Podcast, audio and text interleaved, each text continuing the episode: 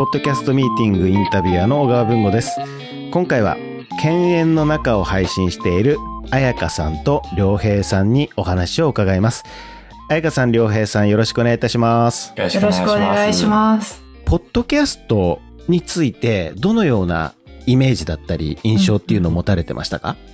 そうですね。僕は、うんと、割と iTunes とかの、こう、まあ iPod 初代とかの時代から、ポッドキャストって聞いたことあるけれども、何なんだろうっていう、割と昔から知ってたけれども、まあ、あまり、なんだろう、こう実際に聞いてっていうことはなかったっていう経験があったんですけども、はい。あの、それとは別に、あの、深夜ラジオだとか、あの、うんそういうのは結構好きだったんですね。ラジオ文化がすごい好きで、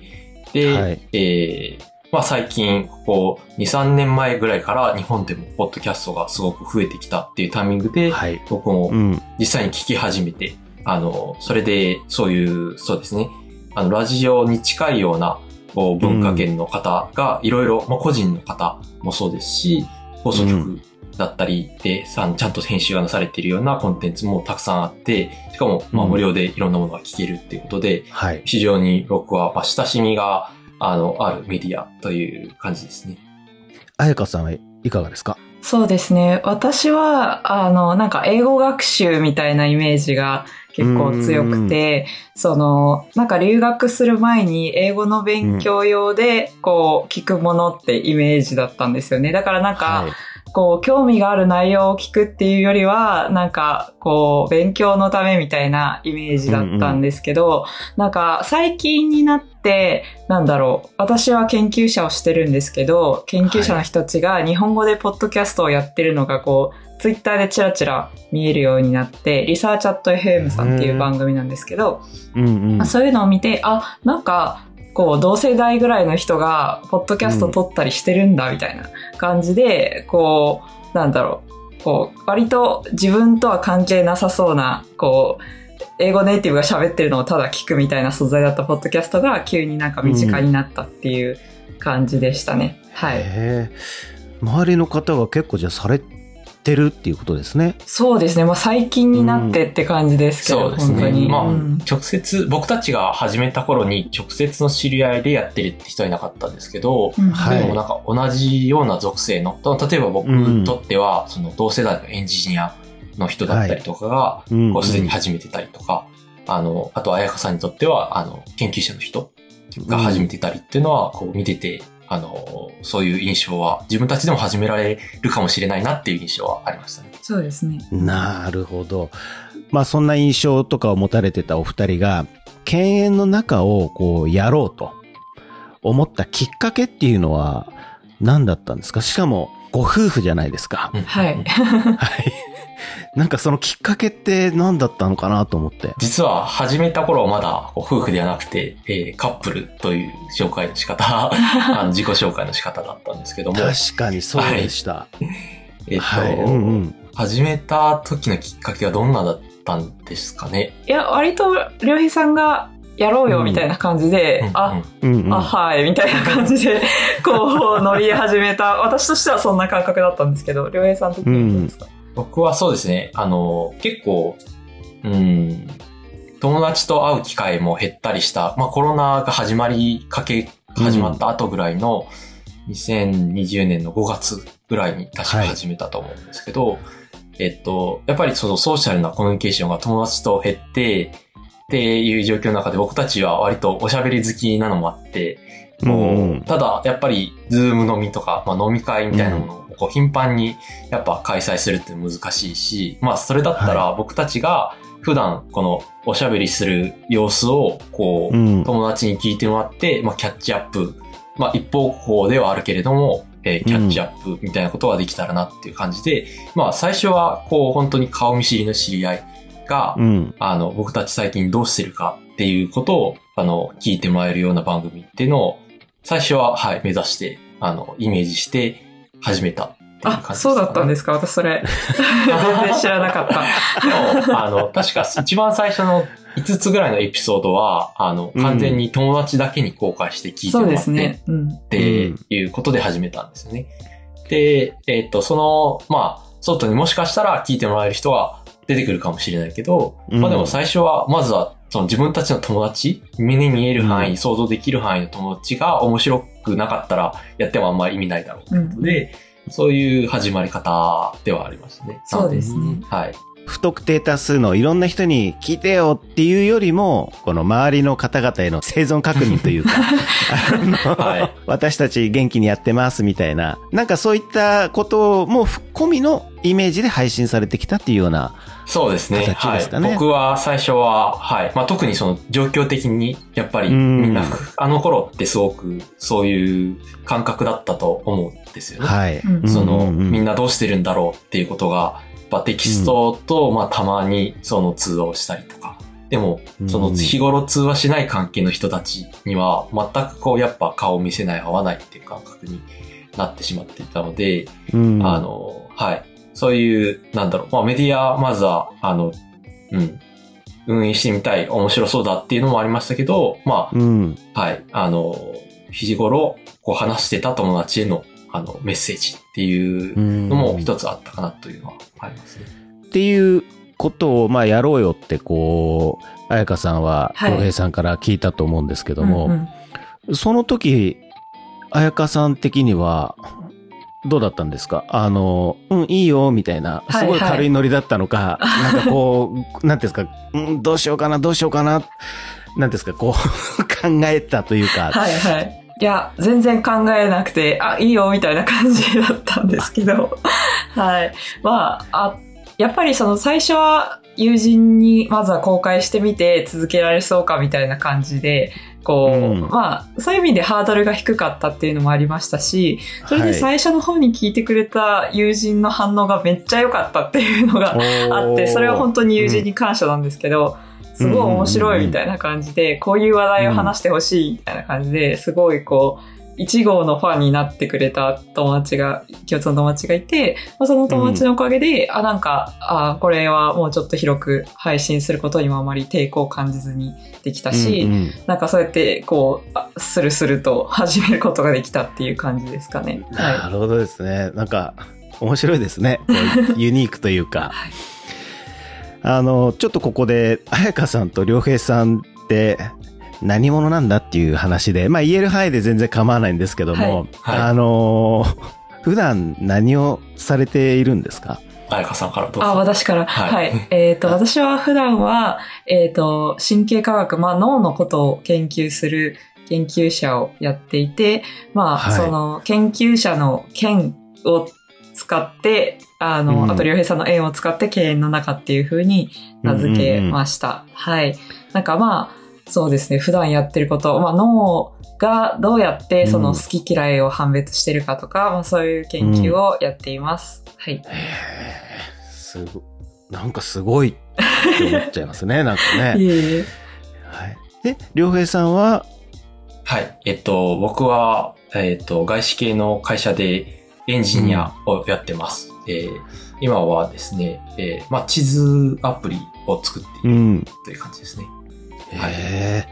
まあ、そんなお二人がやってる、こう、犬猿の中はい。なんですけども、あの、まあ、番組のコンセプトっていうのは、どのようなものなんですかね？そうですね。結構、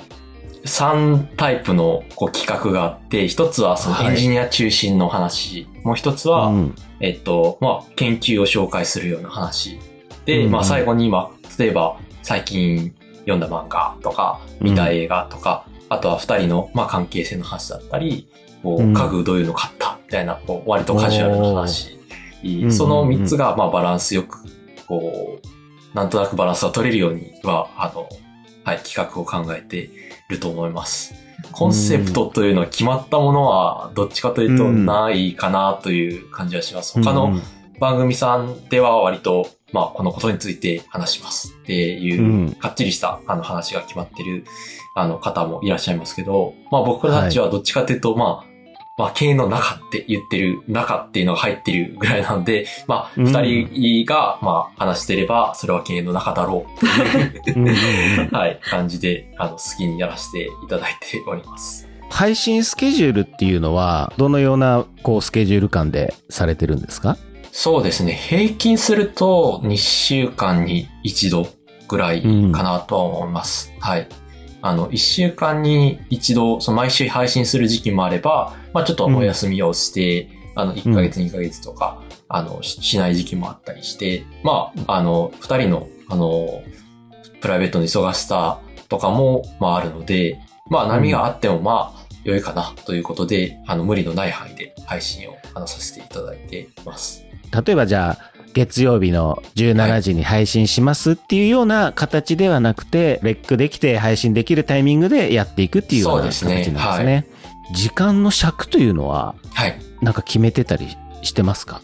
だいたい30分から1時間ぐらいに収めようとはしてるんですけども、まあ、最近ちょっと盛り上がったり、あの、する回が、はい。あの、多くて、1時間超えの、あの、エピソードも出てきています。そうですね。うんもともとは多分30分ぐらいの回が一番多かったんですけど、最近はほぼうんうん1時間を超えてしまっていて、まあう、んうんできれば30分から1時間の間に収めたいなって思ってます。いわゆる昔でいう CD のジャケ買いみたいな形で、結構その番組のビジュアルというか、はいトップの画像っていうか、あれがこの犬猿の中の絵がすごく素敵だなと思って、ありがとうございます。あの絵はどうしたんですか？どうしたんですかってちょっと変ですけど、はい。いや、すごいいいなと思って。あ、ありがとうございま。すす。はい確か、えっと、1年ぐらい経った時かな？あの、うんに、1周年ぐらいの時に、えっと、まあ、ちゃんとしたアートワークといいますか、そのカバーアートをこう作ろうという、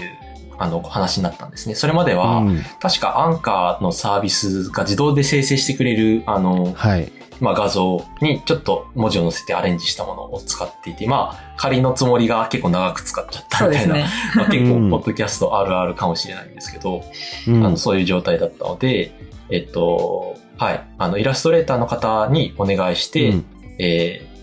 絵を作ってもらって、それをもとにちょっと、うん。あの、ロゴを、あの、タイポグラフィーというか、文字の配置だとかをアレンジして、えー作ろうということになって、えーそうですね、クラウドソーシングっていうんですかね、そうんのイラストレーターさんに仕事を、あの、お願いできるサービスを使って、うん。うん僕たちのイメージを伝えて、えー書いていただいたっていうのが、うんあの、成り立ちというか、作り方ですね。はい。あのアートワークはいいですよね。ありがとうございまありがとうごす。ざいます。いくつか案をその提案していただいて、うんまあその中からこう、この構図がいいんじゃないかとかいうのをうん。話し合って最終的にああいう形にしていただいたっていう感じですごいね、いいイラストレーターの方でしたよね。そうです。ねえ素敵ですよね。いや、結構やっぱりそのアートワークすごく重要だなっていうふうに思ってたりするので、いいなって思って見てました。ありがとうございます。ありがとうございます。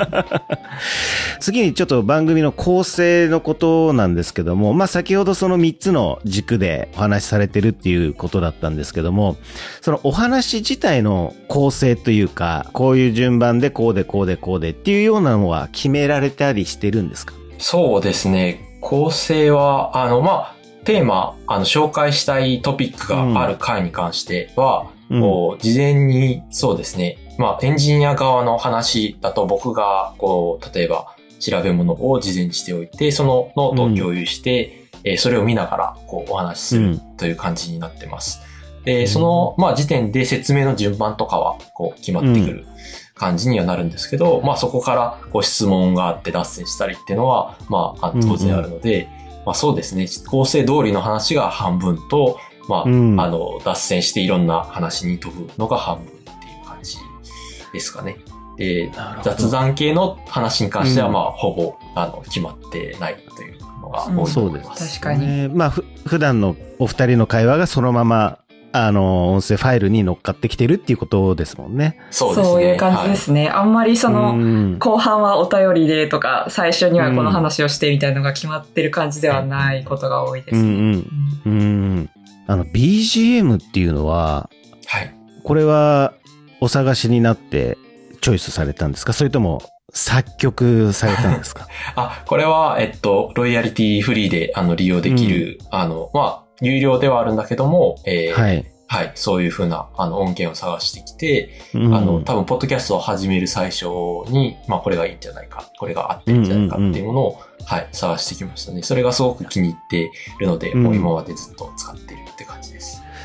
いや、すごいフィットしてますよね。ありがとうございます。えいやー、素敵だなと思ってるんですけども、まあ、前半、ちょっと最後のクエスチョンになるんですけども、台本ってあったりするんですか？ああ、台本はそうですね。結構箇条書きで、あの、話すことがメモされている程度で、あまり、そうですね、この話すことがそのまま書いてあるっていう意味での台本は、えーうんほとんどないと思います、ね。そうですね。はい。うん僕たちは最初の番組の最初に、番組さんによっては、こう、前説というか、これは、こういうポッドキャストですって、あの、話されている方もいらっしゃるんですけど、僕たちは割とスルッと入る感じうんうん。で、終わりも特に、あの、フォーマットはないので、まあ、うんあの、最後にさよならってていううぐらいですかね。はい。なので、全くほぼ台本は、台本という形では、あの、なしでやってます。話すポイントの箇条書きを書いといてっていうことそうですねではい進めるっていう形ですはい。よね。そうですね。